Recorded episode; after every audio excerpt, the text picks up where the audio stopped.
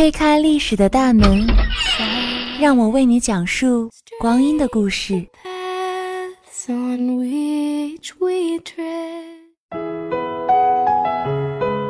我看见三毛在撒哈拉沙漠中的滚滚红尘，我看见徐志摩在康桥边回望眷念的身影。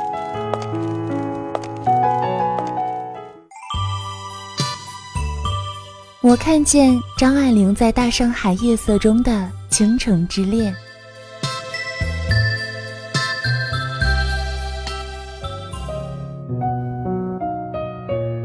回首间用心情留下永恒记忆，岁月中用文字刻下不灭痕迹。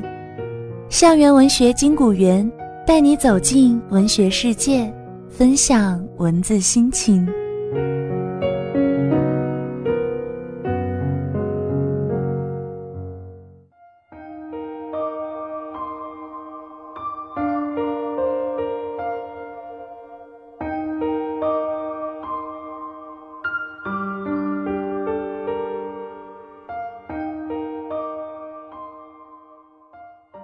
分享闲语岁月，共度温柔时光，漫步文学书林，品味人间百态。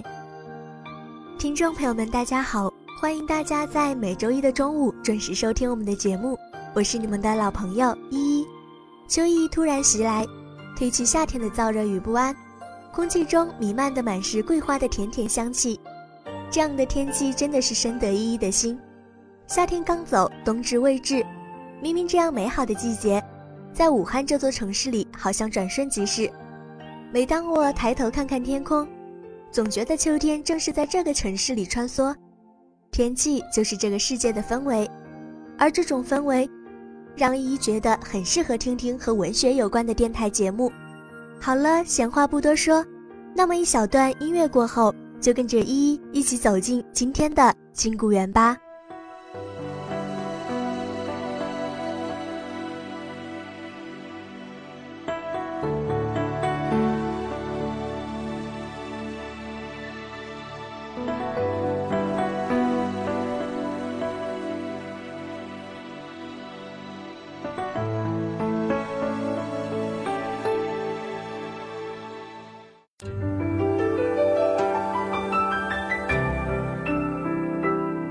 手捧一杯茶，清清淡淡；心中一首歌，千回百转。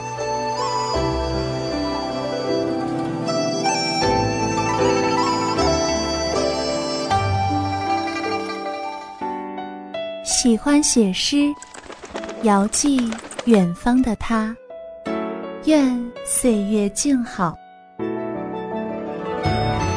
喜欢宋词，吟赏春花秋月，在四季中辗转行进。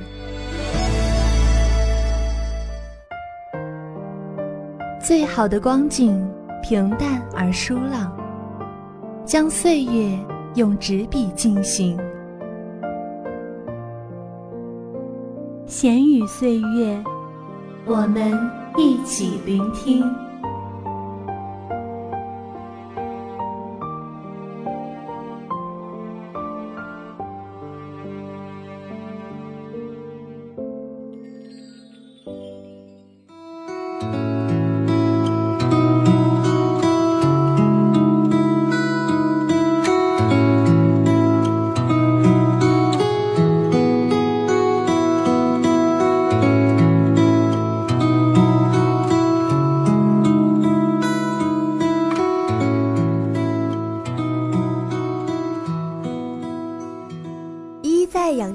节目里曾简单的提起过他，毕竟在文坛，他与杨绛却是一个不可分割的整体。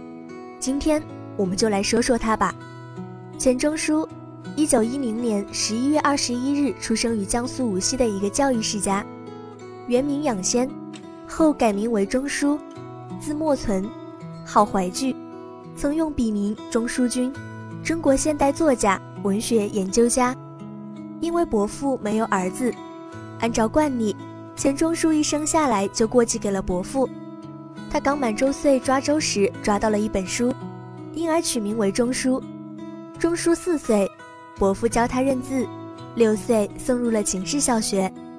不到半年，因为一场病，伯父让他待在家里，不再上学。后来进了私塾，伯父又嫌不方便，干脆自己教钱钟书。经常就是上午，伯父出去喝茶，给一个铜板让他去买酥饼吃，给两个铜板让他去看小人书。钱钟书经常跟着伯父去伯母娘家，那儿有一个大庄园，钟书成天贪玩，耽误些功课。伯母娘家人都抽大烟，总是半夜吃夜餐，生活毫无规律。一回来，父亲见钟书染上了许多的坏毛病，大骂他。但他总是不当着其他的孩子面骂。钟书十一岁，考取了东林小学，而伯父不久也去世了。尽管父亲负责他的学杂费，但其他的开支无法弥补。没有作业本，他就用伯父曾钉起的旧本子，笔尖断了，他就把竹筷削尖替用。钟书十四岁考上了桃屋中学，父亲在清华大学任教，对钟书的作文始终不满意。他从此用功读书，阅读了大量的书籍。渐渐的，他可以代父亲写信、写诗，父亲的脸上终于露出了得意的笑容。一九二五年，钱钟书十五岁返家度暑假，乃得知了《古文词类传》《十八家书钞》等选本，从此开始系统阅读，是一生治学之士。一九二九年考入了清华大学外语系，入校不久就名震校园。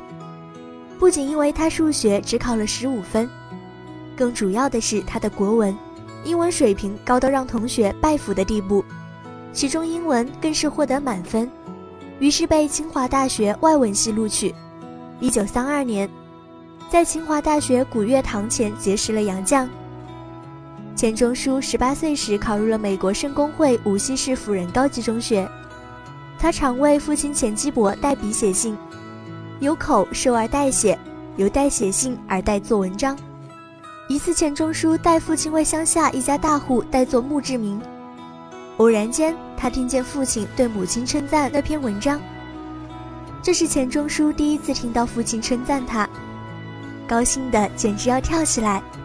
杨绛晚年回忆，钱穆的《国学概论》，一九三一年由商务印书馆出版，他请钱基博为之作序，钱基博就让钱钟书代笔，序写好后，父亲一个字也没有改动。《国学概论》出版时，没有人看出这篇序是一个刚满二十岁的年轻人代写的。一九三七年。以十七、十八世纪英国文学中的中国一文获得了牛津大学学士学位。一九四一年完成了《谈艺录》写在人生边上的写作。一九五八年创作的《宋诗选注》列入了中国古典文学读本丛书。一九九八年十二月十九日上午七时三十八分，钱钟书先生因病在北京逝世，享年八十八岁。钱钟书先生让我想到的是，我们每个时代如果有一两个单纯为了热爱文艺、奋斗终身、远离了政治的大师级学者，就是我们这些普通大众极大的幸运了。而当下，钱钟书先生已经离开我们了，但幸好他的作品还在。那一小段音乐过后，就跟着一一起去拜读钱老先生的文字吧。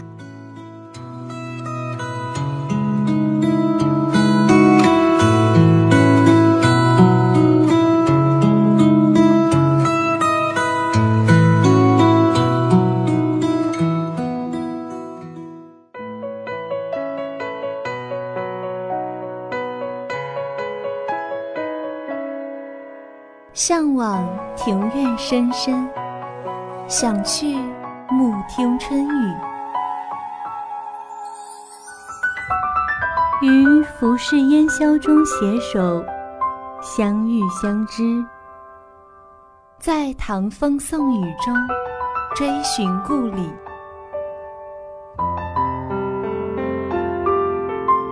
芳华翩跹的世界，漫步。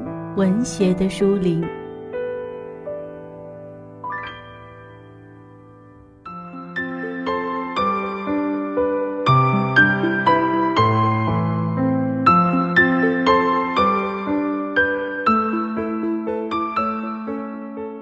看这本书，居于两个原因：一是久仰钱钟书老先生的大名，二是喜欢这本书的书名，写在人生边上。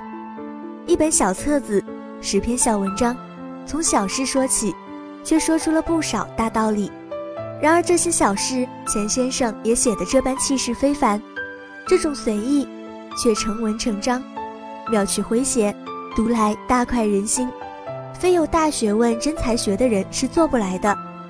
钱先生是一个随性读书、随性写作的人，和现在的文人相比，他的著作不算多，但他的随性为之却比很多人的刻意为之要高明高深的许多。每一篇短文都蕴含了钱先生独特的观点，并且巧妙地运用了生动的比喻，以幽默的手法让读者透过思考来理解他的思想。写在人生边上这个名字确实也取得巧妙。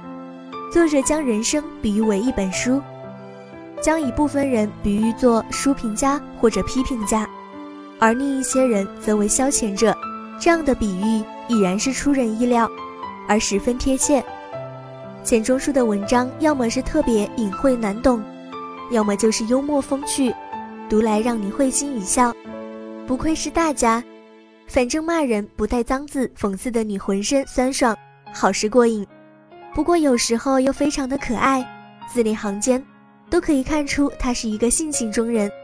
像吃饭那一章说道，我们吃了人家的饭，该有多少天不在背后说主人的坏话？时间的长短按照饭菜的质量而定，所以做人应当多多请客吃饭，并且吃好饭，以增进朋友的感情。减少仇敌的毁谤，正所谓吃人嘴软，拿人手短嘛，自然是少让人在背后说坏话的好法子。不过成本也貌似有些高。随后他又说道：“至于我本人恭候诸君的邀请，努力奉行猪八戒对南山大王手下小妖说的话，不要拉扯。待我一家家吃完将来，也是挺可爱的人。”而一最爱的却是魔鬼夜访钱钟书，窗和谈教训，其中又以前者为佳。魔鬼栩栩如生，可爱可怜，形象十分生动，恰如钱钟书向善的灵魂。魔鬼见闻广博，以谦逊示骄傲，败走天堂，做着贩卖灵魂的生意，性子和平而又凄凉。短短三页小文，精致可口。钱先生博闻强志，学贯中西，为其学富五车，实不为过。领悟到了做人的道理，体验出人生百态，同时引经据典，每句话均可道出其最初的出处，且不论是出自东或西，古或者今，哲人或者学人。而钱钟书的窗篇幅不长，却蕴含了如此多的人生哲理。我想每个人都需要一扇窗，与外界沟通，让自己能够和自由惬意地领悟美的事物，能向外界展现出自己真实的一面，能根据自己的情形与喜好做主，而不是感叹人生的身不由己。而在谈教训这篇里，钱老说：“你觉得旁人不好，需要你的教训，你会不由自主地摆起架子来。最初你说旁人欠缺理想。”慢慢的，你觉得自己就是理想的人物，强迫旁人来学你，以才学教人，你并不以骄傲而丧失才学；以贫贱教人，你并不以骄傲而变或者富贵。但是道德跟骄傲是不能并立的。世界上的大罪恶、大残忍，没有比残忍更大的罪恶了。大多是真有道德理想的人干的，没有道德的人犯罪。自己明白是罪，真有道德的人害了人，他还觉得是有道德应有的牺牲。上帝要惩罚人类，有时来一个荒年，有时来一次瘟疫或者战争，有时产生一个道德家，抱有高尚到一般人所不及的理想，更有跟他的理想成正比例的骄傲和力量。基督教哲学以骄傲为七死罪之一，颇有道理。《阴阳传习录》卷三也说：“人生大病只是一个傲字，有我即傲，众恶之魁。”照此说来，真道学可以算是罪恶的初期。反过来讲，假道学来提倡道德，道往往弄假成真，习惯变成自然，能真的改进品性。调情可变恋爱，模仿引导创造。附庸风雅会养成真正的鉴赏，世界上不少真货色都是从冒牌起的，所以假道学可以说的是真道学的学习时期。不过假也好，真也好，行善必有善报，真道学死后也许可以升天堂，假道学生前就上讲堂，这是多么令人欣慰的事情！我觉得这些道理真的是非常有哲理的。钱先生对百态的调侃。幽默而辛辣，对生活中的种种都有精辟的提炼，贴切而形象的比喻，同时使人对生活的认识更加深刻，时不时发出会意的苦笑。生活是艰辛的，悲观的人总被凄苦与迷惘困扰，乐观的人从艰辛中总能找到乐趣和幽默。钱先生对待生活的这份乐观与豁达，是一般人难以企及的。但我们总能从其所言、所书中受到感染，从凄苦中得到暂时的解脱。我们或许不可能超脱出生活的艰辛，但我们可以偶尔抬起头，漠视或调侃一番。这可能就是钱先生送给我们的礼物。钱老曾说：“不要挂念下蛋的母鸡。”可是翻阅看他留下来的文字，却是让我懊恼自己从未早生几十年。今天在他的说笑中看到一段话，也许要在几百年后、几万里外，才有另一个人，和他隔着时间、空间的河岸，默立于心，相视而笑。这种感觉，初觉悲凉，后感温馨。好了，不知不觉中又到了与我们的节目说再见的时候了。希望今天的你们依旧拥有一份好的心情。我是依依，下周一同一时间。金谷苑与你不见不散。